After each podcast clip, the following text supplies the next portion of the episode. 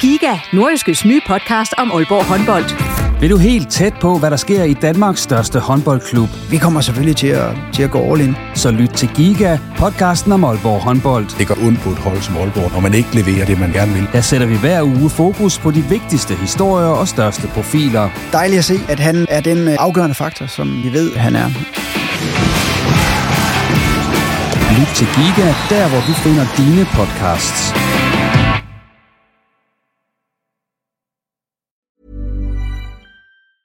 Hiring for your small business? If you're not looking for professionals on LinkedIn, you're looking in the wrong place. That's like looking for your car keys in a fish tank. LinkedIn helps you hire professionals you can't find anywhere else, even those who aren't actively searching for a new job but might be open to the perfect role. In a given month, over 70% of LinkedIn users don't even visit other leading job sites. So start looking in the right place. With LinkedIn, you can hire professionals like a professional. Post your free job on linkedin.com slash achieve today. Du lytter til en podcast fra Nordjyske.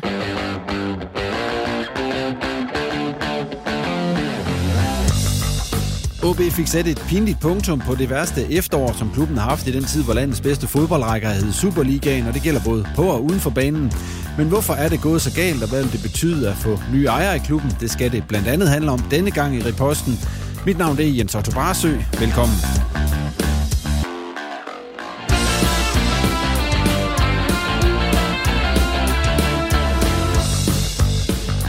Og medvirkende denne gang er Claus Jensen, der er sportsredaktør hos det nordiske mediehus, og han er her i studiet selskab af Jakob Kryer, der er fodboldagent hos People in Sport. Og inden vi skal snakke om fodbold, så skal jeg lige huske dig på at abonnere på Reposten i din foretrukne podcast-app, så får du altid besked, når der er nye udsendelser. Og så har vi på Nordjysk også et OB Nyhedsbrev, som du kan abonnere på, og det kan du gøre ved at lige smutte en tur forbi sporten på nordjyske.dk. Ja, så skal det handle om øh, fodbold i første omgang OB, øh, men vi skal også lige sige goddag til gæsterne, og Claus Jensen, øh, dig først. Vi kommer til at snakke en masse om OB, men sådan lige on the top of your head, nu siger jeg i optakten, at det er den værste, det værste efterår, OB har haft. Er det det, som du også husker det, også sådan med alt det, der er sket udenfor, fordi pointmæssigt er der jo ingen tvivl om, at, øh, at det er det. Altså, jeg husker, at vejret var dårligere der, de var ved at rykke ud sidst i, i 2010. Der, der snede det til de sidste kampe i hvert fald, så på den måde, så, så var det lidt dårligere dengang. Men ellers så, så husker jeg ikke, at det er mere dystert, end det er nu, men det er jo selvfølgelig også, fordi man ser, at de har syv point op til redningen. Det gør ligesom, at det er sådan en ekstra mavepuster på OB's vegne. Og Jakob, øh, inden vi gik i gang her, så stod vi og snakkede om, at øh, OB har jo faktisk haft, øh, ment du, værre halvsæsoner, men det har så været forår. Og du har rent faktisk, der var et forår, du var med i for OB, hvor det jo ikke gik ret godt. ja, jeg, har, jeg, jeg, kan, jeg kan simpelthen ikke huske, hvad år det var, men, men jeg mener bestemt, at vi havde et forår, hvor vi ikke vandt i øh, 14 kampe, og, og det kostede Per Vestergaard måske livet to gange som træner i, i det forår, så øh, måske er der håb, at, øh, at der har været et, et værre halvår i hvert fald, men, øh, men jeg tror ikke, der har været et værre efterår. Yes, og så skal vi øh, se tilbage på øh, efterårets sidste OB-kamp. Og det endte jo nærmest uh, så ringe, som det kunne. Altså, de tabte 1-5 over til FC Nordsjælland. Uh, Claus, vi skal som sædvanligt lige se på det bedste og det værste i den kamp. Vil du lægge ud? Vi kan jo tage det bedste først, for det er sådan relativt hurtigt overstået. Altså, det er jo sådan set en første halvleg, hvor man står relativt fornuftigt på banen og holder Nordsjælland nede på, på forholdsvis få muligheder. Det er vel det.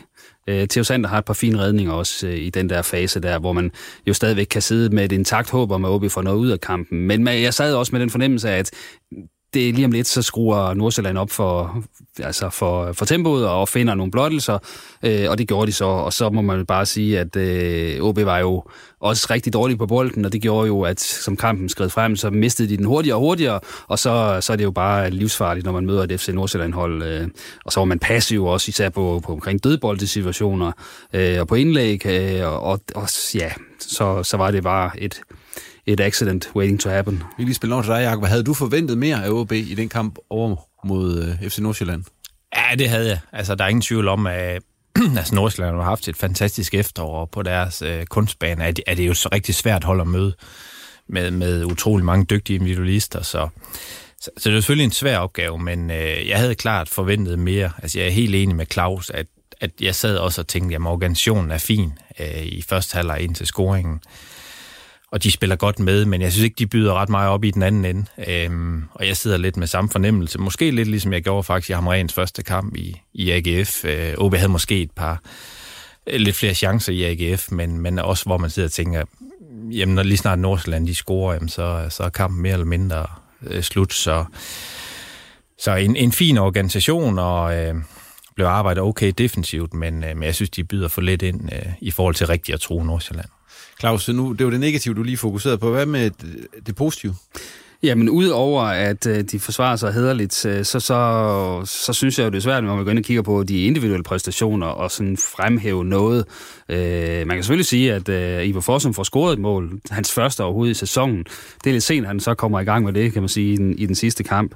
Øh, så kan man vel også sige, at Christoffer... lidt ligegyldigt mål. Ja, det kan man også sige. Altså. Øh, Christoffer Pallesen øh, spiller vel hederligt derinde i taget betragtning af, at det på ingen måde er hans øh, favoritposition øh, som, som en af, af, af stopperne ellers har jeg ikke så meget positivt at, at melde om. Det, det er mere over i den anden øh, grøft, øh, og der kan vi så starte med at pege på en Kilian Ludevig, som, som var en decideret katastrofe i den her kamp. Øh, rent defensivt, så er han involveret i hvert fald i tre mål. Har du også blivet mærke i det, ja?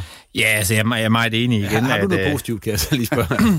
ja, men altså, jeg, jeg har øh, måske ikke så meget for den kamp, måske lidt mere farvet efteråret. Altså, jeg, jeg har lidt kramer på, jeg synes, han har været, øh, i hvert fald sådan, øh, hvis vi skal gå i hamrenes attitydemæssigt og til stedeværelse, synes jeg, han har været god for OB i, i rigtig mange kampe. Jeg ved godt, han var også impliceret i hvert fald i et mål i, i, i Nordsjælland, men, øh, men jeg kan faktisk godt lide hans, øh, hans indstilling, og øh, jeg synes, han har været en god, god mand for dem, så, så jeg tager ham lidt med, måske også lidt på tidligere meritter, øh, selvom han også øh, ikke, var, ikke var topklasse i, i Nordsjælland. Men det er vel meget sigende for det efter OB har haft, at de så ender med at tabe 5-1. Ja, der har været andre kampe også, hvor, hvor de har set fornuftigt ud. Øh, altså, AGF-kampen er, er en, men der er også øh, hjemmekampen mod Viborg og, og Silkeborg for den sags skyld, hvor man sidder med en, en fin fornemmelse, inden det hele så ramler. Øh, og det er klart, at det er de her mavepuster, hvor man så i modsætning til Nordsjælland, for der til start man fortjent, men der er andre kampe, hvor man egentlig har været fint med, og, og så ligesom så går klappen ned til sidst. Øh, det giver bare øh, nogle hårde slag til moralen, og det tror jeg også, man ser, at det, de, det kan kun klare indtil et vist punkt, og det er også en af grundene til, at, at de så falder sammen, tror jeg, i Nordsjælland, at, at så begynder alle dårligdommene også at rumstere op i hovedet, og, og så bliver det ekstremt passive øh, til sidst i kampen, og så, og så kommer det til at se rigtig grimt ud på, på målscoringsdelen. Nu snakker man jo tit om, det gør man også som spiller, har jeg hørt, det, det der med, at det er rigtig træls at gå på efterårsferie eller på vinterpause med et nederlag. Men OB, om det bliver ned eller ej, de trænger vel til vinterpause nu, set udefra. Ja, det, det synes jeg. Øhm, altså, og det, det er klart, det havde jo... Det, det er rigtig træls at gå på vinterpause med, med, øh, altså med, med ingen point, og så en dårlig oplevelse oveni... Øh, og, og det kommer jo ligesom til at fylde øh, en rigtig meget i den kurv der, som, øh, som vi kommer til at stå og snakke om i dag også. Og der er ingen tvivl om, altså, har man vendt det om og sagde, nu tager OB til Nordsjælland og, øh, og kunne vinde den kamp, Altså, så har det været et helt andet udgangspunkt, de både har haft pointmæssigt, men også øh, mentalt. Altså, så har det givet en masse tro på tingene. Nu, nu er det her nedrykningsspøgelse jo, jo virkelig stort. Øhm, så, øh, så egentlig, altså, jeg, jeg, jeg tror, det er godt, der ikke er flere kampe, øh, men, øh, men det har da været rigtig dejligt for alle, tror jeg, at de har sluttet bedre af i Nordsjælland. Ja, for OB er jo ikke et hold, de er jo ikke på vej opad lige i øjeblikket. Nej, det er sådan at sige. Altså, der var jo sådan en lille, en lille øh, optur, kan man sige, øh, under Hamren, hvor man, øh, hvor man blandt andet vinder den her kamp i Lyngby og, og går videre i pokalen øh, og så videre, men, men der var stadigvæk en fornemmelse af, at, at på de gode dage, så var der nok ikke mere end et enkelt point i, i kampene for, for OB, lige med undtagelse altså Lyngby, som var hans eneste Superliga-sejr, Erik Hamren. Øh, de har aldrig på noget tidspunkt sådan blevet godt efter det her trænerskifte. Det må jeg også bare sige, øh, at, øh, at effekten, den, den lider vi lidt efter, og øh, så kan jeg så også stusse lidt over, at jeg hørte Thomas Bælum udtale, at jamen, man vidste egentlig godt, at da man skiftede træner, det kunne godt gå et halvt år, inden der ligesom var en, en positiv effekt af det. Og så kan man så sige, øh, men hvis der så har været en negativ effekt af det, har man så råd til det? Er det ikke en lille smule øh, at, at spille kispus med OB skæbne og sige, at nu tager vi en ny træner ind, og så kan det godt være, at det går skidt i et halvt år, men så bliver det godt igen. Det tror jeg ikke rigtig, man har råd til. Du er lige for den Jacob, for du har jo også prøvet som sportschef at skifte træner mange gange. Altså man går vel ud fra, at man skal have en effekt lige med det samme ved et trænerskifte. Ja, og, det, og man kan sige, det, det er OB jo, jo forsøger, er jo sådan at, at hele tiden snakke lidt efter situationen. Altså mit, mit bedste bud er, at da Hamren tager over, der, der tror jeg faktisk ikke, de er specielt mange point fra top 6 på det tidspunkt. Altså jeg tror, at de har haft et, et håb og en tro på, at, øh, at han måske kunne vente, så de var i nærheden af at komme i top 6 igen. Og nu er det jo klart, nu, nu er der kun én ting, der tæller, og det, det er at undgå nedrykning. Og så er det klart, så er man nødt til også for at holde øh, Hamrens kort varm, og så sige, jamen, øh, altså, det, det er faktisk først, når han får en vinterpause til at rigtig arbejde med truppen, at man kan se det, han, øh, det, han gør. Så jeg tror lige så meget, det er for at, at holde øh, Erik Hamren varm også. Men man ser jo tit, altså nu ved jeg godt, Bælum siger noget andet, men man ser jo faktisk tit, at det kan have en chok-effekt på en trup, at der kommer en eller anden positiv det, det må du også opleve. Jeg, jeg tror i hvert fald, de statistikker, man kan se, øh, viser, at hvis der er en effekt, så kommer den ret, øh, så kommer den ret hurtigt. Øh, og så fader den måske lidt ud hen ad vejen. Så, øh. Og det er jo tit også fordi, at den trup, der så er slidt af den træner, altså de sådan ligesom får noget fornyet luft, det er det ikke virket til, at de har fået den her gang. Altså man kan sige, det, det der jo altid er svært, er, at hvis det er kvaliteten i truppen, der halter, så hjælper det jo ikke så meget at skifte træner. Øh, der, hvor jeg synes tit, det har størst effekt, det er jo, hvis der er en trup, der sådan mentalt er kørt helt i bund, og der kommer en med, øh, med et andet mindset og kigger lidt på truppen og kan måske få noget glæde og humør ind. Øh, Ja, eller hvis man har tabt omklædningsrummet som, som cheftræner, men, ja. men det var jo ikke min opfattelse, at, at vi overhovedet var der med Lars Friis. Øh, så Ja, man må håbe på, at man kan, kan trodse statistikkerne og så sige, øh, at i stedet for den gode start, øh, så får man øh, den gode afslutning på, på Hamrens tilværelse. Men det er klart, at, at lige nu ser det en lille smule sort ud, og, og tro på, at, at han kan vende det hele, i hvert fald med den her trup. Øh, der vil man sige, der, der skal altså ske noget hen over den her sommer, øh, vinterpause, skulle jeg sige, øh, med truppen, fordi ellers så, så tror jeg også, det bliver svært for både spillere og ledere at kigge hinanden i øjnene og sige, vi er skide gode, og vi kommer til at vinde øh, de næste syv kampe i træk. Men det er jo så, nu du er jo inde på det, Jacob, med, det kan være kvaliteten i truppen, der er forkert, eller det kan være altså spillerne, der mentalt er slidt ned af træner. Altså, nu er der to trænere, der har prøvet med den trup her, og det gik så, ja, ringer for den ene, end det gjorde for den anden. Altså, OB har hele tiden sagt, at de havde truppen til det, men det har, har de vel egentlig ikke så? Nej, altså, altså, det, det er selvfølgelig nemt at være bagklog, når sæsonen er, ja. eller halvsæsonen er, ja. er slut, og det, det er jo den rolle, vi har været så heldige at få ja. her i dag, og kan kigge lidt tilbage. Men, men jeg synes personligt, at en af de ting, som... Øh, altså, jeg, jeg tror, vi alle, som, som er heroppe fra og har haft noget med OB at gøre, og, altså, og lige meget man er journalist eller agent, eller hvad med, altså, vi håber at det går OB godt. Øh, vi vil jo gerne have, at det går dem godt. Men, men jeg synes, en af de ting, som, som jeg tænkte fra start af, var, at den der fortælling om med, øh, med Talander ud, med Renne ud, øh, med Pusevits ind, Lars Kramer, som jeg synes har været rigtig fint, og fint fundet transferfrit. Men jeg synes, den der fortælling med, at OB er blevet stærkere i pausen, synes jeg har været forkert fra start af. Øh, jeg har ikke set en stærkere trup, end den, de havde sidste sæson. Og, og den fortælling, synes jeg, har, har kørt et stykke tid, og det, det, det har jeg hele tiden i hvert fald tænkt, at det, det har jeg svært ved at se, at, at Pusovic øh, er nogen som helst bare i nærheden af Rinde. Øh, og Lars Kramer, jeg synes, han er en rigtig fin øh, spiller, men stadigvæk til land, og synes jeg var en af Superligans allerbedste forsvar, i hvert fald på hans bedste dage også. Ja, det er lidt øh, en historie, som øh, jo så er lidt, lidt svær at opretholde, den der med, at truppen er, er fin, og den er god nok, og alt det her, som, som jo har været det, man ligesom har hørt øh, fra, fra Bælum, og, og, og før ham også fra Inge Andre Olsen. Øh, men det synes jeg jo, at det, den, og det ser man jo så også nu, at Thomas Bælum ud og sige, at vi skal have noget forstærkning nærmest til, til hver eneste kæde. Øh, så så den, øh, den, øh, kan man sige, forestilling har man ligesom overbevist sig selv om på en eller anden måde, og så for, også forsøgt at sælge til, til omverdenen, at det her, det er, det er rigeligt godt og så i første omgang, vi skal bare lige have den rigtige træner. Ja, det hjælper så heller ikke rigtigt, for nu, nu er det nok alligevel spillerne. Det, det virker som om, at Bælum også er kommet frem til den erkendelse. Ikke nødvendigvis, fordi de enkelte spillere er dårlige, men den er skævt sammensat, truppen. Og det er jo blandt andet, fordi man mangler ledere, Øh, nu siger du, at Lars Kramer er en, en, en dygtig spiller osv., men han leder ikke specielt meget sådan, vokalt, øh, som en Tillander øh, gjorde, og han er heller ikke den, der sådan, øh, smadrer et eller andet for at ruske op i noget. Øh, og så samtidig, så, øh, jamen så, så har man jo ikke den angriber. Altså man har simpelthen nærmest kun en Marco Ramkilde, som, som holder niveau op foran, og, og han er jo stadigvæk en spiller, der er, ja, er ved at bygge på, øh, så, så han holder jo stadig ikke højt Superliga nu i alle kampe. Så der er nogle ting der, hvor man, man simpelthen ikke har været dygtig nok til at vurdere truppens sammensætning og styrke. Men altså, en af de ting, som jeg tror, jeg blev overrasket over, over lidt, da jeg sad og kiggede på det, var... Altså, jeg tror, jeg tror mange, mig selv inklusive, har lidt en idé om, at det her har været sådan en, en lang nedtur øh, gennem rigtig lang tid. Og altså, jeg var selv lidt overrasket over, at, at de spiller den 18. april, tror jeg, fandt ud af i, i Midtjylland, øh, og tager hvis 2-0, øh, men, men hvor de ligger nummer 3 og tæt på at kunne gå op og tro Midtjylland FCK om, om guld og sølv, hvis de vinder den kamp. Altså, så længere tid er det jo ikke siden truppen har øh, præsteret på et rigtig fint niveau, øh, og der, der går de så ud i, i syv kampe efterfølgende for, for et enkelt point hjemme mod Randers, tror jeg. Øh, og, og den slutning på, på foråret bliver ligesom taget med ind i, i efteråret øh, og, og kørt videre på. Så, så det, er jo, det er jo gået forholdsvis stærkt.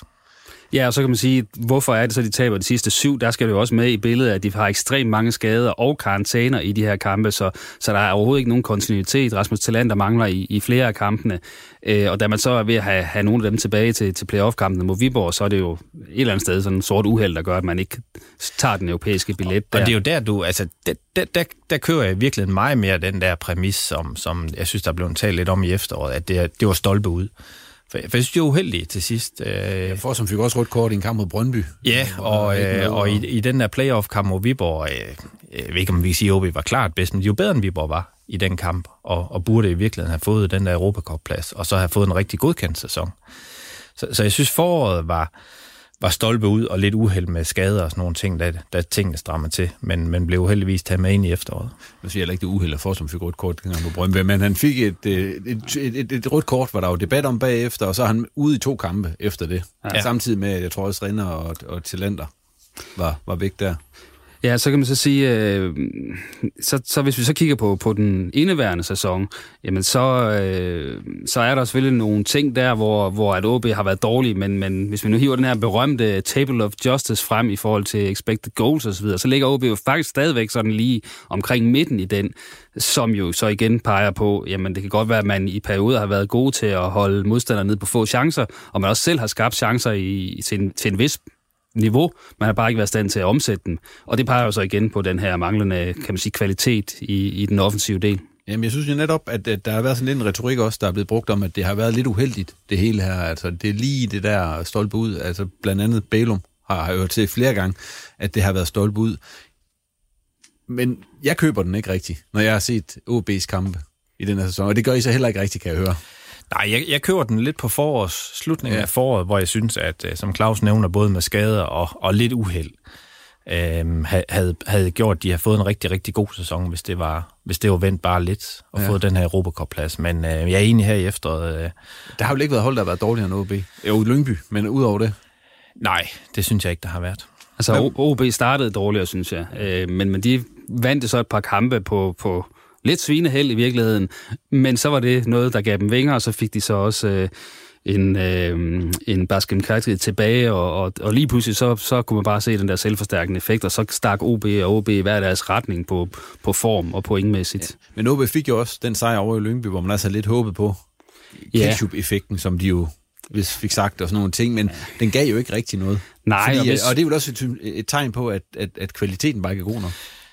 Ja, og hvis man var OB-spiller og så kørt fra Lyngby Stadion, så tror jeg heller ikke, man sad i bussen der og tænkte, dem smadrer vi godt nok. Øh, det, nu kører det. det. Det var en fantastisk kamp. Det var det jo et eller andet sted. Ikke? Det, var, det var stadigvæk også en lidt halsløj kamp, hvor man, man lige var, var, var skarp i på afslutninger, og Lyngby havde lige så mange store chancer, sådan set, i den kamp. Øh, og, og der kan man sige, at de her to pokalkampe mod Vandløse og Middelfart, jeg tror ikke også, de har ikke gjort noget, selvom man har vundet, så har de ikke gjort noget godt for selvtilliden eller troen på noget som helst, fordi man har været mere eller mindre øh, ja, svineheldige med at, at vinde over Vandløse, og så vil jeg sige mod, øh, mod Middelfart, der var man kun marginalt bedre. Øh, så det, så det siger jo også lidt om, hvor man er henne niveaumæssigt. Det, det må være, være en ret klar målestok. Ja, man kan sige, at den kamp over i Vandløse, der var OB jo blevet advaret. Altså om, at, at 3. division 12, dem vandrer man ikke bare over, og så alligevel så den i middelfart. Altså, jeg skal ærlig om, jeg så ikke det hele af dem, jeg har set højdepunkter og så videre, at, at, at der er nærmest lige så mange chancer til middelfart, som der var til OB. Ja, altså, jeg tror, jeg er lidt mere loose med de der ja. øh, pokalkampe der. Øh, altså enig, altså vandløse... Øh, jeg tror, Vejle øh, scorede uh, nærmest to mål i overtiden, der over sidste år var bag, eller tre mål, tror jeg, i overtiden, og var bag nærmest 2-0 ind i, ind i overtiden. Så jeg synes bare, at vi har set rigtig mange gange i de her pokalkampe, at Superliga-holdene har det svært, øh, men som regel går videre. Så, så altså, jeg, jeg er lidt mere med de her pokalkampe at sige, ja, altså du skal videre, så er det det. Øh, og, og det er de trods alt kommet og er med i er de kvartfinalen nu. Og de skal møde Viborg. Ja. Og nu har vi taget lidt hul på det, Claus, øh, den her pokalturnering. Altså, OB er i kvartfinalen, men hvad betyder det reelt for dem på nuværende tidspunkt? Jamen, det er da noget af det, man så i hvert fald kan sætte flueben ved i det her efterår. Hvad vi lykkes med? Øh, et af de ting, man tror jeg på forhånd sat op, det var, at vi skal også videre i pokalen, så vi skal være i spil der til foråret. Og det er man jo så. Men lige nu virker det sådan en lille smule sekundært, fordi øh, det kan godt være, at, at selv hvis man stillede dem over for muligheden for, at I kan vinde pokalen, turneringen, og så rykker I ud samtidig, så vil de jo sælge den pokalsejr for at overleve. Så på den måde, så, så kan den, og det er over to kampe, så kan den faktisk ende med at, at, at, at koste, kan man sige. Man kan få spillere skadet og alt muligt i den turnering, som man måske ikke vinder alligevel. Øh, så ja, så den er sådan lidt... Øh, lidt svær at omfavne, synes jeg, selvom at det selvfølgelig er positivt, at man er i kvartfinalen. Og så har de også været begunstiget af lodtrækning i den pokalturnering indtil videre. Man kan sige, at det kunne hurtigt have gået en anden vej, hvis det ikke var middelfart og vandløse, de havde mødt i de to runder.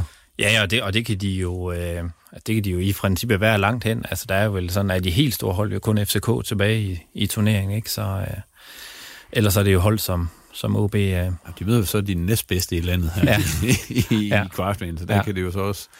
Det er så fordi, man skal vende sig til ja. den her retorik ja. om, hvem der er bedst, og, ja, det er rigtigt, det er rigtigt. og Midtjylland kun er ja. det syvende bedste hold. Det, ja, det er rigtigt. Men altså, der er mange, der siger, at den her tabel, den skal nok udligne sig. Og hvis den gør det, jamen så, så ligger OB vel over stregen, og Midtjylland ligger oppe i toppen, når det hele det er slut. Men øh, man kan godt tvivle på, om det hele kan nå at udligne sig. Vi har allerede taget lidt, vi har allerede snakket lidt om, om, om Erik Hamren på nuværende tidspunkt. Han tog jo over efter Ja, han har fået otte kampe i hvert fald. Han tog over efter den der 1-1-kamp mod Lyngby på, på hjemmebane, og så startede han med den kamp ned i AGF, og efter det var der landskampspause, hvor han lige fik lidt tid til at, at arbejde med det. Men hvis man ser på Erik Hamrens øh, meritter indtil videre i OB i den omgang, så har de jo så spillet øh, otte kampe under ham i Superligaen. De har tabt de fem, som jeg lige... Øh, eller tabt... De har fået fem point, så de har vundet en, spillet to uafgjort, og så tabt fem, og så har de fået vundet de to kampe over 3. divisionsholdene i pokalturneringen. Det efterlader ham ren med et øh, snit efter de otte kampe i Superligaen på 0,625.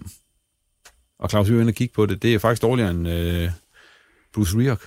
Som jo altid hives frem som, altid som frem. det mest grælde eksempel. Med 0,8. Øhm, I cirka øh, tilsvarende antal kampe. Ja, lidt flere. Ja, lidt måske. flere. Han havde ja. lidt flere. Jeg tror, han havde 10 ja. faktisk. Men, altså 10 Superliga-kampe. Øhm, hvad synes I egentlig om Hamren, hvis vi lige skal gøre sådan en efterårsstatus på de, den, den, første, eller den første tid, han har haft i OB efter comebacket? Jamen, jeg synes, den største sådan, effekt, jeg har kunne se, øh, det er egentlig øh, intensiteten øh, til træning, som jeg kan se øh, er, er den er løftet. Altså intensiteten og, og det niveau, man træner på, synes jeg egentlig ser, ser bedre ud. Øh, og de træner også hårdere, som jeg ser det. Øh, men det kan jo så også nogle gange være for hårdt, hvis det så går ud over ressourcerne i kampene, det skal jeg ikke kunne sige, men, men det er egentlig der, jeg ser det største aftryk. Så ser jeg et aftryk i form af, at OB spiller mere defensivt, øh, slet ikke presser så højt, som, som de gjorde under forgængeren. Og så ser jeg ikke så meget mere, altså, som jeg sådan lige kan stå og sige, at det har han godt nok gjort godt. Altså, hvis vi nu bare kigger på, på bundlinjen. Du har jo prøvet at være en trup, Jacob, hvor jeg kommer ind også kom ind. Minder det om den gang, lidt den måde, han er kommet ind i OB-truppen den her gang? Det er selvfølgelig, det er selvfølgelig på et andet tidspunkt, for en overtog jeg vist ved en vinterpause dengang, som ja, jeg husker det. Ja. Jamen altså mig er det, som, som, som Claus han siger, altså han er jo... Øh, han er jo en, en stor leder og ekstremt tydelig i måden, han gerne vil gøre tingene på, så, øh, så jeg er ret sikker på, at han får en, en trup, som marcherer i takt. Øh, og, og det, ja, jeg ved ikke, om det er sjovt, men altså, jeg er ude dagen efter Lyngby-kampen, hvor de, hvor de trænede lidt sent. Jeg troede, de kom øh, sent hjem, og, og nu var min gode ven Jimmy også hjemme i sidste uge. Altså, vi går her 18, og 18 år efter, når vi ser ham og stadigvæk tænker, og, eller øh, snakker om, om han synes, vi er for tyk, øh, og vi tænker, ej, det kan han ikke blive med at have, have magt over. Så han har sådan en eller anden øh, tydelig øh, lederskab over for de spillere, som han træner. Så, så jeg tror, det positive ved det her vil være, at altså, han stiller sig jo front, og det kan vi også se, at han gjorde efter Nordsjælland-kampen, øh, og lader sig skyde på. Så jeg tror, han kommer til at tage noget pres fra dem i foråret, hvor de kommer virkelig under pres i forhold til det her nedrykning. Øh, og ellers, som Claus han siger, jamen, så, så, så synes jeg klart, at udtrykket på banen er, er mere defensivt, end det har været tidligere, og så, som du selv nævner, altså det, der jo tæller for alle trænere, det er jo, hvad pointene kommer på tavlen, og det har jo ikke været øh, godt nok.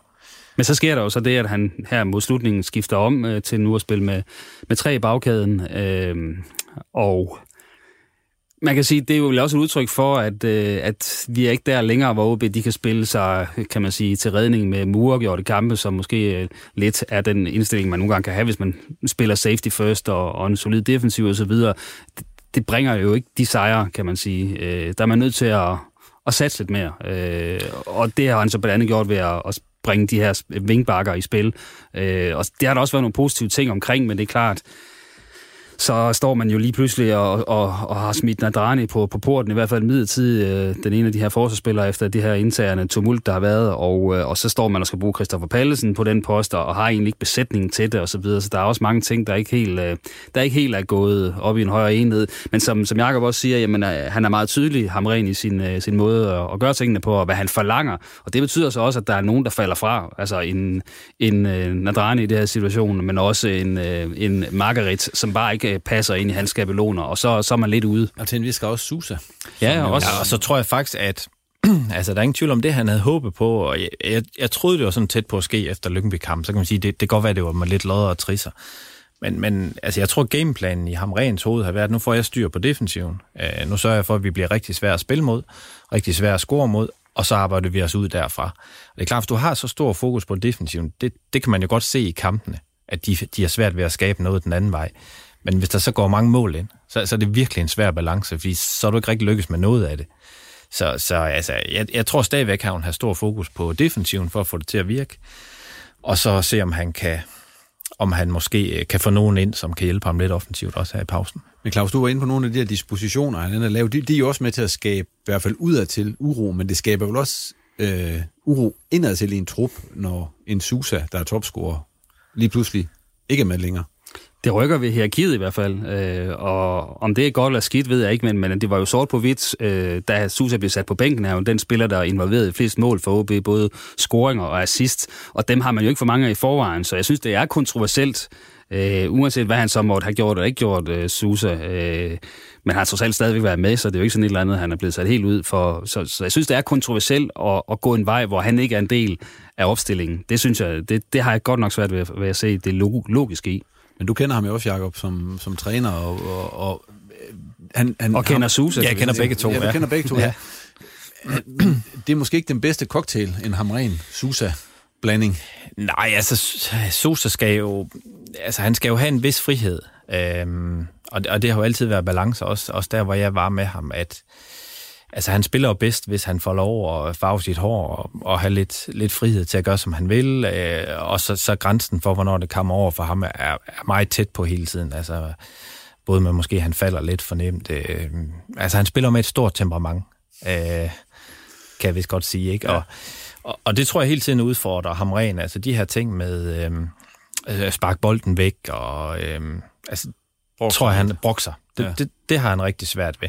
Så, så det skal Sosa jo på en eller anden måde nok prøve at tage væk fra sit spil, og så tror jeg faktisk godt, de to de kan blive et, et fint match, fordi altså, ham ren kunne også sagtens, dengang jeg havde ham, sagtens håndtere nogle typer, der var, der var lidt mere anderledes end de fleste, så, så det kan han godt, men, men han har lidt måske strammere rammer, end de fleste har. Man kan sige, det kan være et match. Jeg vil sige, det skal være et match i ja. foråret med, med det beskidende offensive arsenal, OB har. Så skal han fungere, ja. øh, fordi der skal komme der meget derfra, der er kommet øh, noget af det eneste, der er kommet, er kommet derfra. Øh, så øh, så det, det må håbe, at de øh, får koordineret deres, øh, deres kalender og, og deres øh, skemaer til, til foråret. Satser på, at Susa han ikke kommer for sent hjem fra Brasilien. Det tror jeg vil være dumt. Ja, både for Susa og for OB. ja. ja. Hvad, øh, altså, der var meget snak om det der trænerskifte, der blev lavet, hvor Lars Friis røg ud. Altså, du har været lidt inde på det, Claus. Øh, kan I se, at der er noget, at det er, at der er noget, der er blevet bedre af det? På det punkt her, på det tidspunkt, hvor vi står nu? Nej, altså der var jo en periode, hvor man så bedre ud defensivt, det må vi så bare sige. Ja. Øh, men så er det så også udfordret af, at man er tvunget til, til at skifte, skifte målmand, og så får man jo en, en 17-årig Theo Sander ind, som har vist et højt topniveau, men også selvfølgelig har nogle, nogle udfald, øh, som man selvfølgelig kan være grov at sige, at det kostede mm. i hvert fald point i Randers, så det gjorde det måske også mod Viborg. Altså, og, men det er jo en forventning, altså det må man jo forvente, når man, man spiller med så unge keeper, som også har vist sit topniveau. Øh, men sort på hvidt på bundlinjen, så, så har det jo bare ikke haft den effekt, øh, som, øh, som man kunne have drømt om og ønsket. Så, så overordnet set, så, så har det jo ikke været nogen succes, at han er kommet tilbage til OB. Og det er jo også det, vi snakker om, da han kom. Han, han, han øh, har svære betingelser for at lykkes den her gang, fordi han kommer til et hold, der, der ikke rigtig tror på sig selv, og som har en lidt skæv trup og ligger nede i den snævre del. Altså, han kan, man kan vende om at sige, at han har ikke så meget at tabe, fordi at, det, det, det gik skidt i forvejen, men han har heller ikke ret meget at vinde, synes jeg. Hvad taler for, det bliver en succes? Jamen altså, jeg synes, ja, at det kan blive altså, en succes. Altså, det er som om, øh, præmissen har ændret sig lidt. Altså, Hamrens regnestykke bliver jo nu gjort op sommeren 23. Uh, han bliver jo enten en stor held, uh, hvis han redder det her. Uh, og som Claus siger, hvis ikke han redder det her, så tror jeg, altså, så er der lidt riser i lakken, men, men det vil nok ikke være ham, der får hovedparten af, af skylden for en nedrykning. Så, så, Nej, han er der ikke længere. Nej. ham, der får den. Så, så jeg tror, at altså, altså den præmis, som han blev hentet ind på med, med, tror jeg, at skulle vende det ret hurtigt, lave resultater ret hurtigt, øh, har ændret sig til en præmis på, at nu bliver han vurderet sådan for alvor i næste sommer, om han lykkes med at redde OB for nedrykning. Og nu får han også en, en relativ lang opbygningsfase nu her. Altså nu har de 14-dages træning nu her, ikke? Og, og møder ind omkring øh, lige efter nytårsaften, og så skal de først spille øh, relativt sent i forhold til, hvor før lå nogle af kampene i starten af februar. Nu skal vi hen omkring 18. Jeg tror, de spiller 18. 19. 19. februar. februar ja. Ja. Så, så, så han kan ikke stå der øh, før premieren og sige, at øh, vi har ikke helt haft tid nok. Øh, den, den undskyldning er der ikke rigtig. Ja. Han får de optimale betingelser nu, for i hvert fald at få det til at lykkes med dem, de har nu, men men der skal altså også ske noget på transferdelen. Men altså på den kort, kort bane, så, så er det jo nemt at svare på dit spørgsmål, for jeg tror, at Lars Friis havde 8 point i de sidste fem kampe, han spillede og sådan noget, ikke? Og, ja. og Hamren har 0,62, eller hvad du sagde. Ja. Så på den korte bane er det jo nemt at sige, at det ingen effekt har haft, men, ja. men jeg tror, at hans evaluering kommer sådan til sommer. Lars Friis i de nogle af 20 kampe, han fik, der han på et snit på 1,0 ja. point per kamp. Og det kunne de godt have købt og vekslet til lige nu, for så er situationen set anderledes ud. Hvis vi lige kigger lidt nu, eller jeg redder lidt ind på det, med hensyn til, til truppen. Øh, skal der laves en oprydning i den her trup? Der skal. Øh, om der så bliver det, det er sådan en anden sag, fordi vi kan hurtigt pege på, øh, på en Adrene, som bare skal, skal væk selvfølgelig. En Margarits, som, ja, hvis han ikke står, står fit og opfylder de, øh, de krav, som Hamren gør til ham, jamen så skal han selvfølgelig også væk. Øh, og Kasper Høgh er heller ikke god nok, og Kilian Ludevig er ikke god nok, men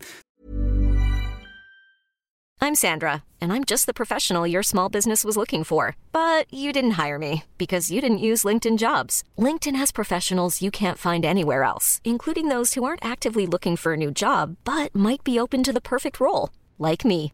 In a given month, over 70% of LinkedIn users don't visit other leading job sites. So if you're not looking on LinkedIn, you'll miss out on great candidates like Sandra. Start hiring professionals like a professional. Post your free job on linkedin.com slash achieve today. Derfra så til at sige, at der står nogen, som er villige til at aftage dem, det er så en anden sag. Men det er jo nogle af de navne, jeg lige først kigger på. Imenta er jo heller ikke i nærheden af at være en spiller, der, der kan, kan hjælpe OB sådan afgørende i foråret. Så der kan man passe, pege på rigtig mange, og her har jeg så nærmest nævnt tre angriber og, og to forsvarsspillere. Men ja, hvem skal lige tage imod dem med åbne arme, med, som de har præsteret i efteråret? Ja, for det er vel ikke bare lige sådan at sige... Øh, Nej, altså, der, der, der er jo lidt forskellige historier, men altså, jeg, jeg, jeg sad og kiggede på det samme med Claus, at det er jo ikke, det er jo ikke fordi, der mangler angriber, antalsmæssigt. Altså, der er jo rigtig mange angriber, øhm, og det er jo meget sigende, at det er, det er Ramkilde her det sidste, der ligesom er blevet øh, hængt sin hat på. Så, øh, og det kan være, at nogle af de unge angriber, altså Oliver Ross, øh, hvis han kvalificerer som angriber i Menta, måske skal ud og have et leje. Altså, det kan sagtens være, at de bliver gode på sigt, gode nok på sigt, men, men øh, lige nu øh, er det ikke det, OB skal hænge sin hat på.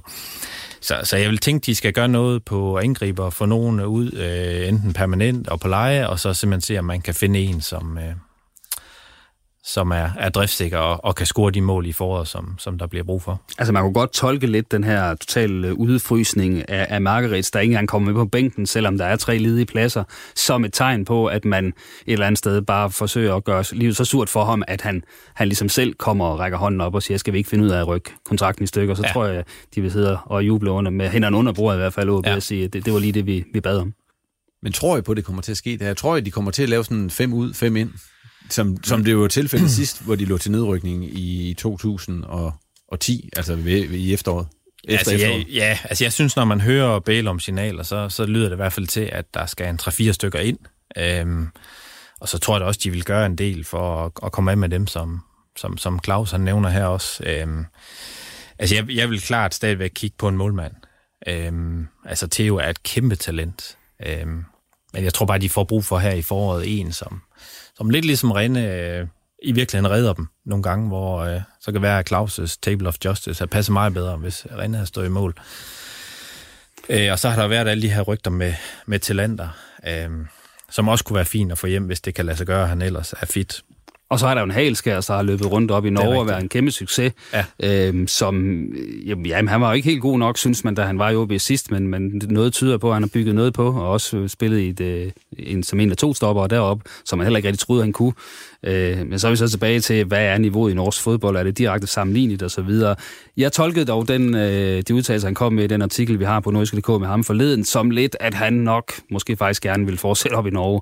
Og hvorfor gå tilbage til, til noget, der ikke fungerede sidst, når han midt i en succes i norsk fodbold? Så, så, så selvom jeg tror, at godt vil trække lidt i ham, også fordi han så vil være den bedst spillende forsvarer, de i så fald har, og især hvis de skal spille videre med tre. Men jeg tror, han vil trække i den anden retning. Sådan tolker jeg lidt hans udtalelser. Vi tager lige en skiller, og så går vi videre ellers, fordi hvis I har også skrevet til, hvad, hvad synes I, der står stærkest frem i erindringen, når I tænker på det her efterår i OB? Altså, jeg har taget... Øh, det er jo et svært spørgsmål. Ja. Øh, jeg har taget tilskueropbakningen. Jeg synes, de har det er jo en positiv ting. Ja, jeg synes, ja. de har haft super god opbakning øh, på hjemme og udebane. Det er du fuldstændig ret i. Ja, altså helt fantastisk. Jeg synes, at supporteren virkelig har bakket op om dem næsten jo svært, de har haft det. Så det, det synes jeg har været rigtig godt. Der var ikke så mange, der bakker op om jer det forår der, hvor I tabte alle de kampe. Sådan husker jeg det ikke i hvert fald. Øh, så har jeg taget pokalturneringen, øh, og det er jo ikke så meget på indsatser, men øh, de er trods alt med i kvartfinalen. Og så det sidste, jeg har taget, det er altså det interview med Fristrup, som jeg hørte efter en af kampene, som jeg synes var, var meget specielt at høre. Og jeg synes faktisk, at her til sidst, altså, jeg synes, Bellum har skulle forsvare mange ting alene, og har gjort det ganske fint jeg synes, han står på mål for, for mange ting alene, så, øh, så har jeg faktisk også lidt ros. Han kæmper i hvert fald. Han kæmper. På, for, for, for, for at tegne et billede af noget, der ja. måske ikke er helt så afsætsfuldt, som det sådan for ja, mange og det, det er ikke altid en nem opgave, men... Han ja, gør det har du også prøvet ja. nogle gange, men ja. ikke helt samme omfang. Nej, men uh, han gør det bedst, han kan. Ja, og jeg tror jo faktisk, du har bedt os om tre positive ting, ja, huske for efteråret. Ja. Altså, Øh, og der har jeg også skrevet tilskuerne, øh, og det skal man jo virkelig kunne bygge videre på, og, og, og man kan jo drømme om at lægge flere lag på i foråret og få fortalt, og det er jeg ret sikker på, at man også i den kommercielle afdeling OB sidder og, og bygger på den her overlevelsesfortælling for at få endnu flere til at købe ind på den, som man jo gjorde sidste gang, øh, da var, man var ved at rykke ud i foråret 11, øh, virkelig fik, fik, fik øh, den modsatte effekt, altså jo dårligere resultaterne var, jo flere tilskuere kom der groft sagt, fordi nu skulle vi nordjyder sammen redde OB, og den fortælling skal man jo få bygget videre på, fordi der kommer allerede rigtig mange i forhold til, hvor, hvor, hvor forsømt de er blevet, øh, de her tilskuere. Og så har jeg også øh, pokal, øh, man er så selv videre til pokalfinalen. Det er de få steder, man har ligesom opfyldt en målsætning. Øhm, og så har jeg skrevet, at man har fået Theo Sander og øh, Oliver Ross i spil, øh, givet debut øh, til dem, altså øh, Ross så fra start, kan man sige, på, på flere positioner, øh, og dermed bragt dem i spil, for det er jo nogle af dem, der trods alt er salgsemner i OB, og som øh, måske ikke er en øh, er spiller, der kan hjælpe dem sådan fuldstændig afgørende i foråret, men som kan give nogle penge på kistebunden, hvis de for eksempel bliver, bliver solgt nu her til januar, fordi de, de er talenter og har landskampe og er i øh, udenlandske klubber søgelys, og derfor så, øh, så er det positivt, hvis man kan få skibet dem afsted, at de kan, kan skabe grobund til, at man kan få noget her og nu rutineret øh, forstærkning ind. Øh, der har været en, nu nævner de begge to tilskuerne, der har været en hjemmesejr her i efteråret, og det var mod Brøndby. Og det var Mathias Rost, der skudde sejrsmål dengang. Så længe er det siden. Ja, jeg synes også, på udebane har det også, ja, det også, har det også ud, som om der har været markant. Ej, jeg har lige en ting, hvis ikke det skal gå helt i negativitet også øh, omkring OB. Jeg synes faktisk også, øh, nu har jeg været ude og se deres akademi lidt på det sidste, altså, der, der er lidt fremskridt også. Øh, ja. så, jeg, så jeg tror virkelig på den her ansættelse med, med Figo, at den på sigt også, øh, også bringer dem lidt tilbage til, til gamle tider på akademiet også. Men nu, nu nævnte vi nogle, nogle af de positive ting, der har været, men hvis vi sådan lige tager helikopterblikket på igen, og så siger, har I set OB i hver forfatning, end de er lige nu? Altså, vi snakkede inden om, at der var en gang, hvor man gik rundt ned i gågaden med raslebøsser og sådan noget. Det var lige inden du blev rykket op ja. i seniortruppen, Jacob. Ja. Altså, Ja, økonomisk har man jo set dem i hver forfatning, ja, for de er ikke ude med rasselbøssen nu. De har stadigvæk en egenkapital på omkring 70 millioner, så de er jo ikke, selvom nogen også sådan prøver at, skri- at skrive ud til, at de nærmest går konkurs i morgen, der er vi jo overhovedet ikke, trods alt. Øh, der er de alligevel for, øh, for solide endnu da. Men øh, det er klart, at, at man taget... skal have stoppet spiralen på et eller andet tidspunkt, for ellers bliver det jo dyrt. Ja, nu bliver jo taget et indhug i egenkapitalen her i forbindelse med... Øh det regnskab, der kommer ud, som nok ender på omkring 20 millioner. Men hvad, hvad siger du, Jacob? Øh... Jamen altså, jeg, jeg synes, øh, hvis, hvis du kigger på det, der sådan er, er nemmest at måle først, altså, øh, så, så kan man jo godt være meget bekymret, når man ser øh, det point, sådan som jeg husker det i, i øh, sidste gang, der var nedrykning, så var de tre point under stregen ved vinterpause, eller tre point efter dem, de skulle hen ved vinterpausen. Og nu er der jo ved syv til Brøndby, og måske mere realistisk otte til Horsens, man skal hente. Og hvis man sådan, altså hvis man bliver rigtig negativ og sidder og regner Horsens pointgennemsnit ud, øh, og så tænker, hvor mange point skal de så have? Øh, så skal de jo op og lave tæt på to point i snit. Øhm, og så er det klart, så, så ser det rigtig sort ud, når man ligger under et point i snit her i, her i efteråret. Øh, men altså, man, man, man bliver jo selvfølgelig tvunget nu til at slå Horsens i de to kampe, indbyrdes kampe, øh, for at have en chance. Og så, øh, så skal man jo håbe på, at Horsens de måske heller ikke helt kan holde øh, kadencen i foråret, som, som de har gjort her i efteråret. Og måske sælger en enkelt forsvarsprofil øh, i, ja. i, i vinter. Ja, øhm, det, så, så på den måde synes jeg jo, det ser pointmæssigt lidt værre ud, end jeg kan huske. Øh, også end den sidste optur, som Claus han nævner. Og så er der lidt den her, øh, jeg tror også, vi taler om sidste gang, lidt den her omdømmemæssigt, hvor, hvor det er måske noget af det værste, jeg husker. Altså, der har været... Øh, noget træner, der har været med Inge, der stopper, der har været med øh, altså OK-handel, hvis vi går tilbage, og det her øh, lidt bøvl omkring Thomas Berg, Lars Friis forløb og sådan nogle ja, ting, hvis vi går tilbage. Nadrani, så, Nadrani, Nadrani nu her. Så, øh, så den del håber jeg, at vi kommer til bunden nu, og så kan se frem for det, det tror jeg også er en vigtig del, at det bliver pakket væk til foråret, så spillerne og OB kan koncentrere sig om, og det, det drejer sig om. Ja, Claus, fordi der har vel været flere, end du kan huske i din tid som sportsredaktør, af de der historier med, ja, nu en Adrani-agtig historie, en Margaret-historie, altså de der lidt negative historier omkring OB. Ja, det er der ingen tvivl om, at altså, dem... Vi, har, øh, vi kan jo godt spole tilbage, så var der jo en Jimmy og David sag, så vi kan huske de der gode gamle ja. slager der, men der, der har været meget sådan nogle, også nogle små historier med uro og utilfredshed. Og... Men, men dengang var de jo mere ikke OB-relateret så. Æh, altså, det, ja. det var selvfølgelig med, med OB-personer, men jo ikke noget, der sådan vedrørt truppen på den måde. Nej, det, det, det, de har brug for i den grad at få, øh, få rene linjer, og hvis der er noget støj, så skal det, så skal det sparkes langt væk, øh, fordi de skal stå knivskarpe her den 19. februar, og så skal de, så skal de ikke gå ud og tabe den første kamp, fordi så kan, så kan man hurtigt øh, blive sortseer.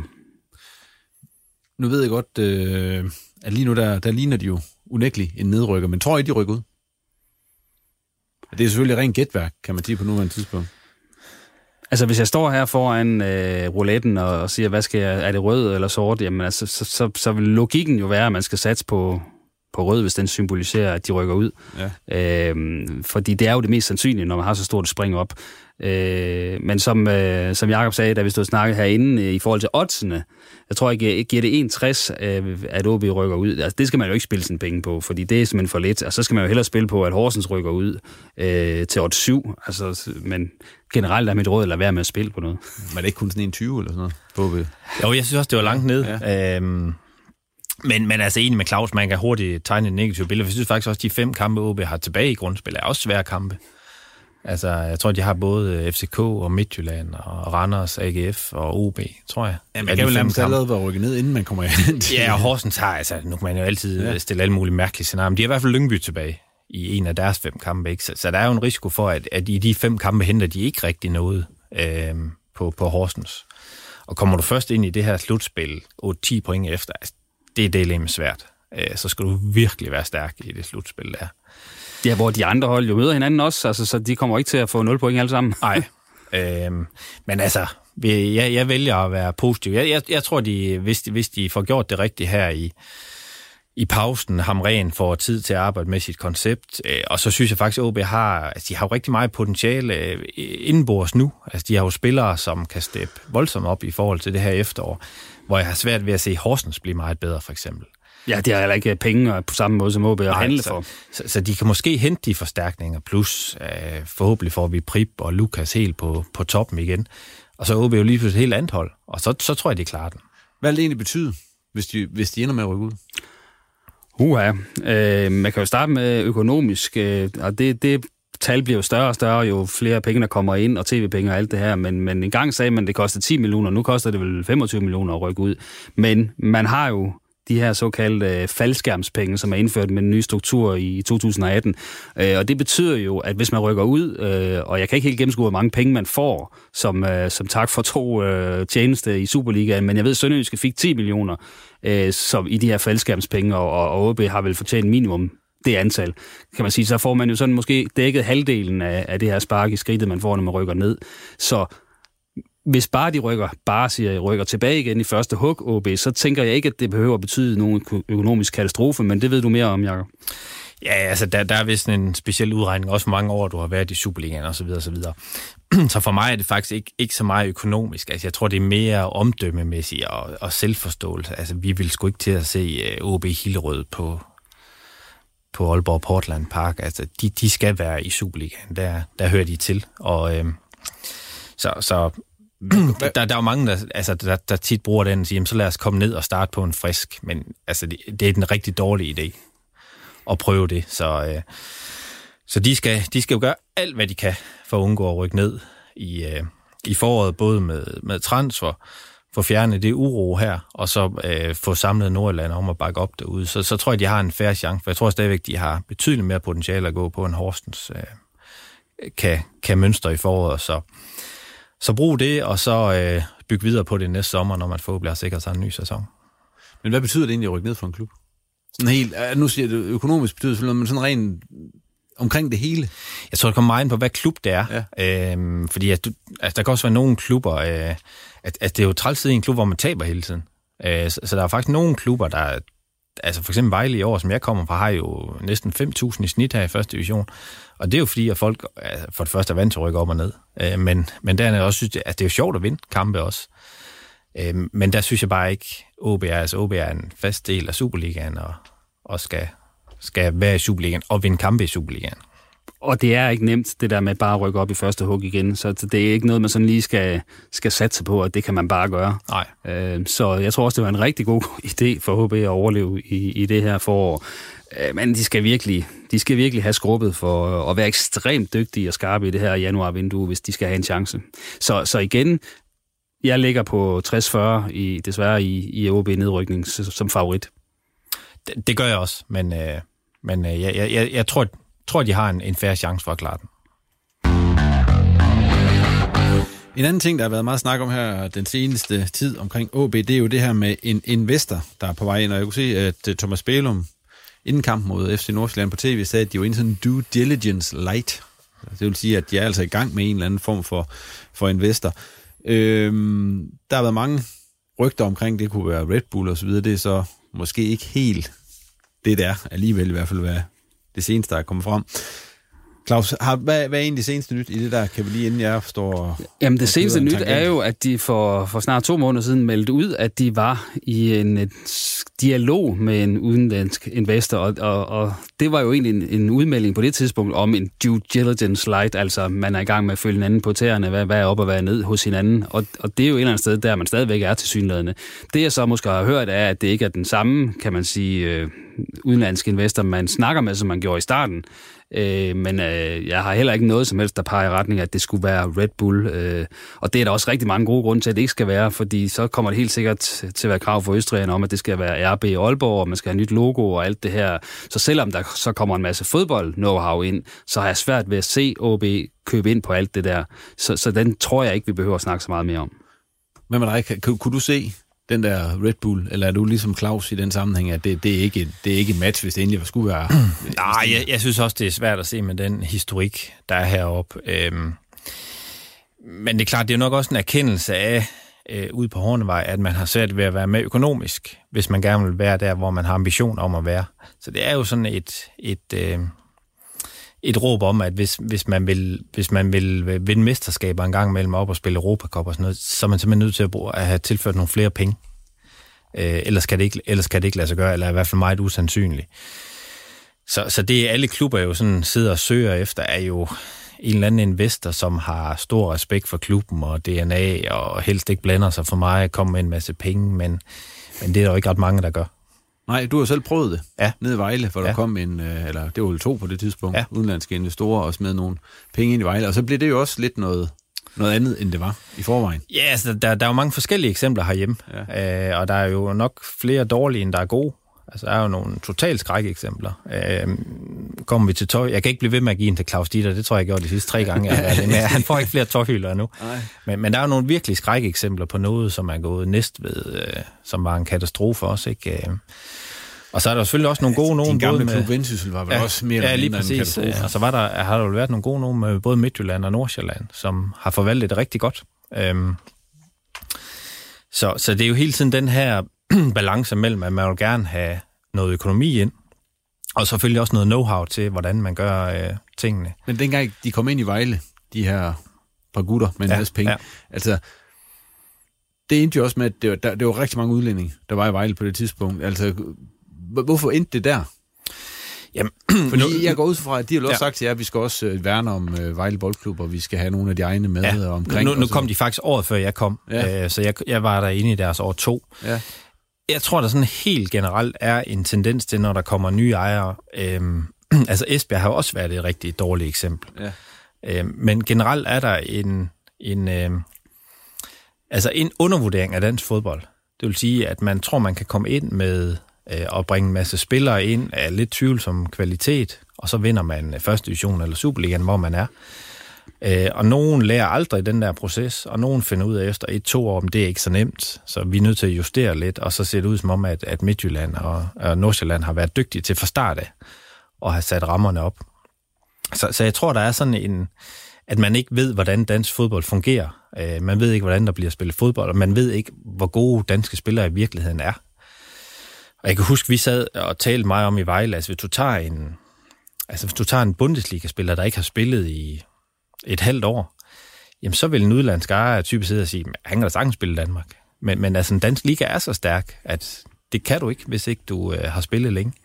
Så, så, så den far er der, og det har OB jo ikke råd til i foråret. De har jo ikke råd til at eksperimentere med noget som helst, der går den forkerte vej. Så hvis det er noget, de gør her i pausen, altså så skal de virkelig tænke sig om, og så skal det være forhåbentlig noget, som på den korte bane nærmest kun tilfører dem økonomi til at gøre noget endnu mere øh, her i januar, uden at lave ret mange ændringer på det, fordi så begynder du virkelig at rokke ved noget, som jeg tror er, er farligt at rokke ved. Ja, for den uro, der vil komme. Ja, den, jo- jo... den har man ikke råd til. Øh, og et eller andet sted, så, så har mit bedste bud er også, at der ikke sker noget på den her front før tidligst til sommer. Øh, jeg synes også, at OB er i en dårlig forhandlingsposition lige nu, altså fordi de er de står lidt med, med bukserne ned om, om anklerne, øh, så, så et eller andet sted, så kan de også hurtigt komme til at acceptere noget, som de egentlig ikke skulle acceptere, øh, hvis, hvis OB går ind i et, et salgsproces nu her op mod, øh, mod jul og i januar. Øh, så øh, jeg tror, man har sendt, sendt en masse signaler ud nu, øh, så hvis man er, sidder derude et eller andet sted og har penge og kunne interesseret i at investere med OB, så ved man godt, at man har mulighed for at henvende sig og få en, en samtale, kan man sige. Øh, så, og OB er jo ikke ved at gå konkurs, må vi igen understrege, så de er jo ikke presset til at gøre det her. De kan finde pengene, og jeg er sikker på, at der også lokalt er øh, investorer, som vil hjælpe OB i, i den situation her. Så, så jeg tror godt, de kan komme udenom det, at det ikke her er sådan, at OB's øh, overlevelse sådan, den står og falder med, om de får solgt klubben til en udenlandsk investor eller ej. Men man vil også sige, man kan også vente om, Claus, og sige, at en, en udenlandsk investor har nu mulighed for at komme ind og, og pumpe nogle penge i det, som så kan være med til at eller redde dem som Superliga-klub, i stedet for at man så skal overtage en første divisionsklub. Ja, og det var det, jeg sagde før. Altså, Ja. hvis, det, hvis, det er, hvis det er noget, man kan gøre nu, hvor at, at man er så tæt på 100% sikker på, at man er endnu stærkere i januar, end hvis man lå værd, så er det selvfølgelig en overvejelse værd. Ellers så vil jeg hælde rigtig meget også til Claus model og sige, hvis man skal gøre noget, jamen så gør det næste sommer, når man forhåbentlig har sikret sin eksistens. Vi må se, om der kommer udenlandske investorer ind nu, eller senere, eller hvornår det, det måtte være. Vi lukker snakken om øh, OB her, men vi vender jo, Claus, vi er jo ikke færdige med at snakke om OB nu, selvom de er færdige med at spille. Vi har jo øh, sådan en øh, award-seance, vi skal lave herinde i de kommende uger, hvor vi sådan skal kåre årets øh, bedste OB og årets mål osv., men det gør vi ikke i dag. Det ender nok med at blive en pendant til Razzie-awarden i Hollywood. Det må vi se. Ja, Men vi må se. Den kommer i hvert fald her en af de kommende uger, hvor vi lige samler dig og Thomas og Simon, og så får I lov til at, at kåre forskellige kategorier. Så er folk advaret. Så er folk advaret, ja. Nu skal vi også lige rundt for nogen, der så øh, også er gået på sådan VM-pause. Det er jo Hobro og Vendsyssel. Og jeg har bedt jer om at øh, give dem bolde, men aller, allerførst skal jeg lige sige, at Hobro, de overvinder på en 11. plads. De røg altså lige under stregen her det sidste. Ellers, efter ellers en god stime, hvor de havde holdt en masse nuller og så videre, så dumpede de ned på en af de to nedrykningspladser, der er i første division. Vendsyssel, de er gået til vinterpause på en fjerdeplads med tre point op til oprykning. Hvis vi lige starter med at skal give dem øh, 0 til 6 bolde for det efterår, de har været igennem, og så lige komme med nogle argumenter for det, Claus. Skal du så starte med, øh, vi skal, lad os tage Hobro først. Ja, men så er vi vel, øh, så er vi vel under middel, altså på to bolde, og det er vi jo først og fremmest, fordi de ikke kan lave mål. Altså, de har scoret otte mål, og det er, det er halvt så mange som dem, der har scoret næstflest, som netop er Hillerød, som de så manglede at spille mod. Den blev aflyst på grund af det her brohalløj, så de har en kamp i baghånden, som man kan sige, det er, at de er under stregen, og måske så lidt et falsk billede. De burde nok lige ligge lidt over stregen. Men, men de ligger dernede i Sopedagen. Ja, ja, hvis ja. og hvis. Ja. Men de ligger nede i Sopedagen, og det gør de jo, som sagt, fordi de ikke kan lave mål. Øh, Og så kan man så sige, at øh, til gengæld har de så været relativt solide i den anden ende, og det er jo derfor, de totalt har fået de her point, nærmest naturstridigt mange point i forhold til, hvor få mål de har lavet. Øh, Og det er jo blandt andet fordi, og jeg tror, jeg faktisk på et tidspunkt øh, sidste sæson tænkte, at han er færdig, ham der, øh, Simon Jakobsen, veteranen nede i forsvaret, men han er jo en af dem, der har fået sin anden ungdom og været med til at, kan man sige, at stabilisere den her defensiv, så, så den ligner den, som som man engang omtalte Hobro som, altså et hold, der var svært at score imod, og var, var stærk på dødbold, og, og øh, så, så spillede de ud derfra. De mangler så bare at score de her mål på omstilling. De har ikke helt en Quincy Antipas længere. To bolde fra Claus Jensen til Hobro. Ja, Hvad, ja men jeg, jeg har dem lige måske en, en, en bold højere op. Okay. Øhm, og jeg, jeg synes, det var lidt svært, for jeg synes virkelig, at den sidste kamp var afgørende for, hvor de endte hen. Ja. Øhm, og nu, nu fik de den jo ikke spillet, øh, og måske var det heldigt for Hobro, fordi Hillerød har været fuldstændig forrygende de sidste seks kampe, og virkelig måske været det bedste hold næsten i første division. Så øh, måske var det ikke dumt, øh, men jeg hørte jo, at, at begge hold de overvejede, om de skulle spille søndag, men der gik, de har vist afslutningsfest begge to lørdag aften, så... Det var en god kamp. så de skyndte sig at finde et, et værtshus, og så fik Så de var den kamp. lynhurtigt enige om, at, øh, at det var en forårskamp, den der. Øhm, nej, altså jeg tror, jeg havde sådan, hvis de havde vundet i den der år, og så været nummer 8 eller 9, eller hvad de jo kommet på, øh, så synes jeg faktisk, det har været et godkendt efterår. Så jeg har dem sådan lige et sted mellem, mellem 2 og 3, hvis vi er lidt gode ved dem, og tænker, at de har vundet den kamp. Vi skal også lige give en fiduspokal til Hobro. Jamen, den har jeg jo givet til Simon Jakobsen. Den du givet Simon Jakobsen. Du tog det der i første hug. Yes. Ja, jeg, jeg giver den til dit, hans makker. Øh, det skal næsten være en defensiv spiller, vi tager i Hobro. Yes. Vendsyssel FF. Øh... Hvor mange bolde skal de her, Claus? Eller vil du starte, Jacob? Du er allerede, du var næsten gået i gang der, så ja. Ja, øh, jamen jeg giver dem en, øh, jeg er lidt vælsen, jeg giver dem en 4-5 stykker. Øh, jeg synes, de har været øh, gode. Jeg synes, deres topniveau har været rigtig, rigtig højt. Jeg synes, de har spillet nogle kampe, især mod topholdene, hvor de har været vildt gode. Hjemme mod Vejle, hvor de vinder fortjent 2-0. Øh, I Sønderjyske tror jeg godt, kun de får 2-2, men er rigtig gode i hvert fald i anden halvleg. Øh, så jeg synes, de har et godt hold med, med mange spændende spillere. Især offensivt synes de har mange strenge at spille på. Øhm, så det, der trækker lidt ned for mig, det er, at de jo har klokke i den nogle gange. Øh, De har tabt i Hillerød, øh, de har tabt i Næstved. Så jeg ved godt, at Næstved ligger i top, men, men de har jo tabt hjemme mod Nykøben Falster. Nogle af de kampe her, hvor hvis de skal helt op, så, så, så må de ikke øh, dumme sig i dem der. Så jeg har dem sådan på en 4-5 bolde, fordi de er forholdsvis tæt på, på oprykning. Og, Og lidt, lidt mere 4 end 5, det der, kunne du ikke det? oh, jeg Jo. går på 4 så.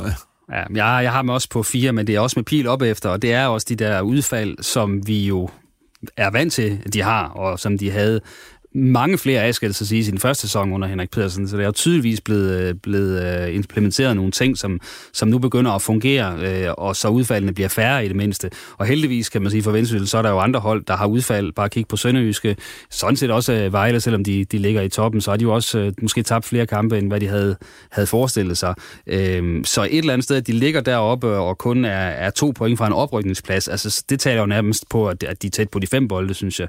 Øhm, så, så de, de ligger jo, som de har kunnet drømme om det, altså de rent faktisk er i spil til at spille om oprykning, og, og det her scenarie, som man nogle gange har joket lidt med, altså hvad nu hvis Vendsyssel rykker op i Superligaen, og OB rykker ned i første division, altså et utænkeligt scenarie i mange år, men, men det kan jo, altså det er jo ikke helt urealistisk, som det er nu, selvom jeg dog stadigvæk tror, at, at Vendsyssel måske lige mangler det, det sidste. Øh, men de har jo også et vindue til at, at skrue på nogle ting, og en, og en ejer, der har penge, hvis han, han vil bruge dem, så, så det bliver spændende at følge også. Og, må, og måske i år, de skal sætte. Øhm, altså, jeg, jeg, synes, jeg synes stadigvæk, at, at førstepladsen til den, den tror jeg Vejle tager. Jeg tror, at de har det bedste hold og den bredeste trup, men, men andenpladsen ser jo totalt åben ud, og det er videre, som kører jo for anden år på sådan en lav, lav budget. Øhm, så altså, jeg tror, Vendsyssel er, er måske i virkeligheden det hold, som har mulighed for at gøre mest i pausen af dem, der ligger deroppe. Altså Sønderjyske burde også have muligheden, ikke? Men, men de har jo ikke øh, præsteret, som, som man kunne have håbet på. Nej, altså, tror jeg ikke, altså, jeg tror ikke, Sønderjysk er så økonomisk stærk af det. Jeg tror faktisk, Vendsyssel ville kunne gøre mere, end Sønderjyske kan, hvis, hvis Jakob virkelig vil uh, satse. Så, så måske går de ud og henter en to-tre profil, der gør, at de, at de har en god chance for at tage andenpladsen. Blandt de profiler, de så har haft her efter, hvem skulle have Fidus-pokalen hos Vendsyssel, Claus? Jamen, det er jo oplagt at pege på Wessam Abu Ali, som er, er stået op for de døde, groft sagt, fordi at, øh, han var jo dømt, bød, øh, altså, dømt borte, simpelthen, og det var han egentlig også af mig.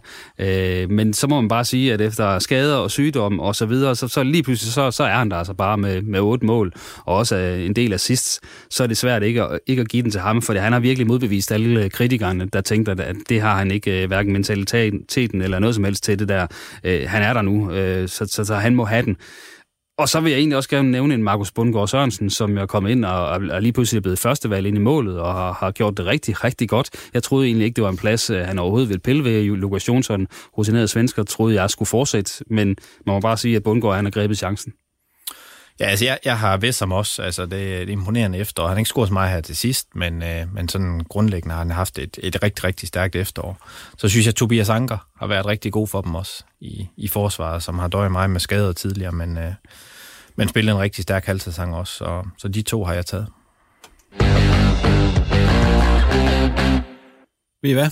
Det er ved at være slut for denne gang, og øh, inden vi stopper, så skal vi som sædvanligt lige have et par tårhylder, og vi ved jo allerede nu, Jacob, at det bliver ikke Claus Dieter Møller, der får din tårhylder den her gang. Ej, jeg kan simpelthen ikke. Jeg tror, jeg giver ham tre gange. Okay. Jeg tænker, jeg kan simpelthen ikke få den mere nu. Også længe siden, nu, er, nu, nu er han sparket helt til ja. Tyskland, eller hvor han ja. er henne. Så hvem får tårhylderen? Øh, så tog jeg en positiv den her gang. Jamen, det er også øh, fint. Jeg tog, at øh, UEFA kom ind med det her tiltag i forhold til kvindefodbold, som gør, at man fra, jeg tror det er 24-25, de havde lidt bløde formuleringer, men intentionen var god i hvert fald, at, at nu siger herreklubberne, de store klubber, de på en eller anden måde skal involvere sig enten med deres eget hold, eller den her lidt bløde formulering støt øh, et kvindehold, men, men i hvert fald gør, at de tager den del til øs, så det, det synes jeg er positivt. Der fik vi forklaring på, hvorfor FCK pludselig meldte noget ud om kvindefodbold, før den her den blev offentlig. Jeg tror, de har fået en, et vink med en vognstang. Det er ikke utænkeligt. tak for den, Jacob. Så er det dig, Claus. Jamen, jeg bliver nødt til at give den til, øh, til, til VM-feberen. Øh, jeg, jeg, jeg kan ikke rigtig mærke den. Øh, det er negativt, jeg. Ja, det er lidt ja, negativt. Ja, ja. Jeg ved ikke, hvor den bliver af. Altså, det, det kan jo hænge noget sammen med tidspunktet. Altså, det, det er øh, noget nyt, at vi skal til at spille VM på det her tidspunkt. Øh, jeg kan bare ikke mærke den. Øh, har du købt dit Panini-album og det der? Det har jeg heller ikke, nej, og det er jo også et skidt tegn på slutrundens vegne, kan ja. man sige. Jeg har ikke engang siddet med, med klistermærker og få fat i dem. er det også et skidt tegn. Ja, også det, fordi der, der er så overskud, det bliver halveret nu. Ja. Øh, nej, øh, jeg håber jo lidt, at, at jeg kan finde den der glød og gejst, som, som tilskuer, når, når jeg sætter Ecuador-Katar på skærmen på, på søndag. Jeg tillader mig at tvivle lidt. Jeg håber, øh, den, den kommer der, og man ligesom kan sige, nu skal det jo spilles der, så, så det hjælper ikke så meget, at jeg ikke tænder for fjernsynet, kan man sige. Øh, så, så jeg håber, den kommer, men jeg, jeg er lidt bekymret over, at jeg ikke sådan rigtig glæder mig endnu. Har du ikke engang købt et Panini-album? Det er Nej. godt nok. Men hvis der er nogen, der har for mange dubletter derude, så kan det, det er jo ikke for sent at starte. hvis du skal det fyldt, så... Fik du det fyldt sidste gang egentlig? Ja, det gjorde jeg. Det ja. gjorde jeg, men det var en hård kamp. Og med det, der nåede vi til vejs inde denne gang i reposten. Tak til gæsterne for, at de kom, og til dig for at lytte med. Og som jeg fik sagt i starten, så skulle du lige huske at abonnere på reposten i din foretrukne podcast-app. Så er du altså sikker på at få besked, når det ugenlige afsnit ligger klar, og det kan du også få ved at følge os på Facebook og Twitter.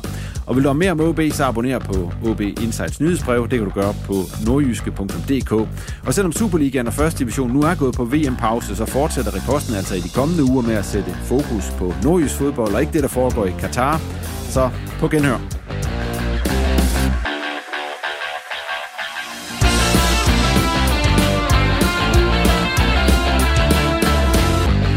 Du har lyttet til en podcast fra Norgeske.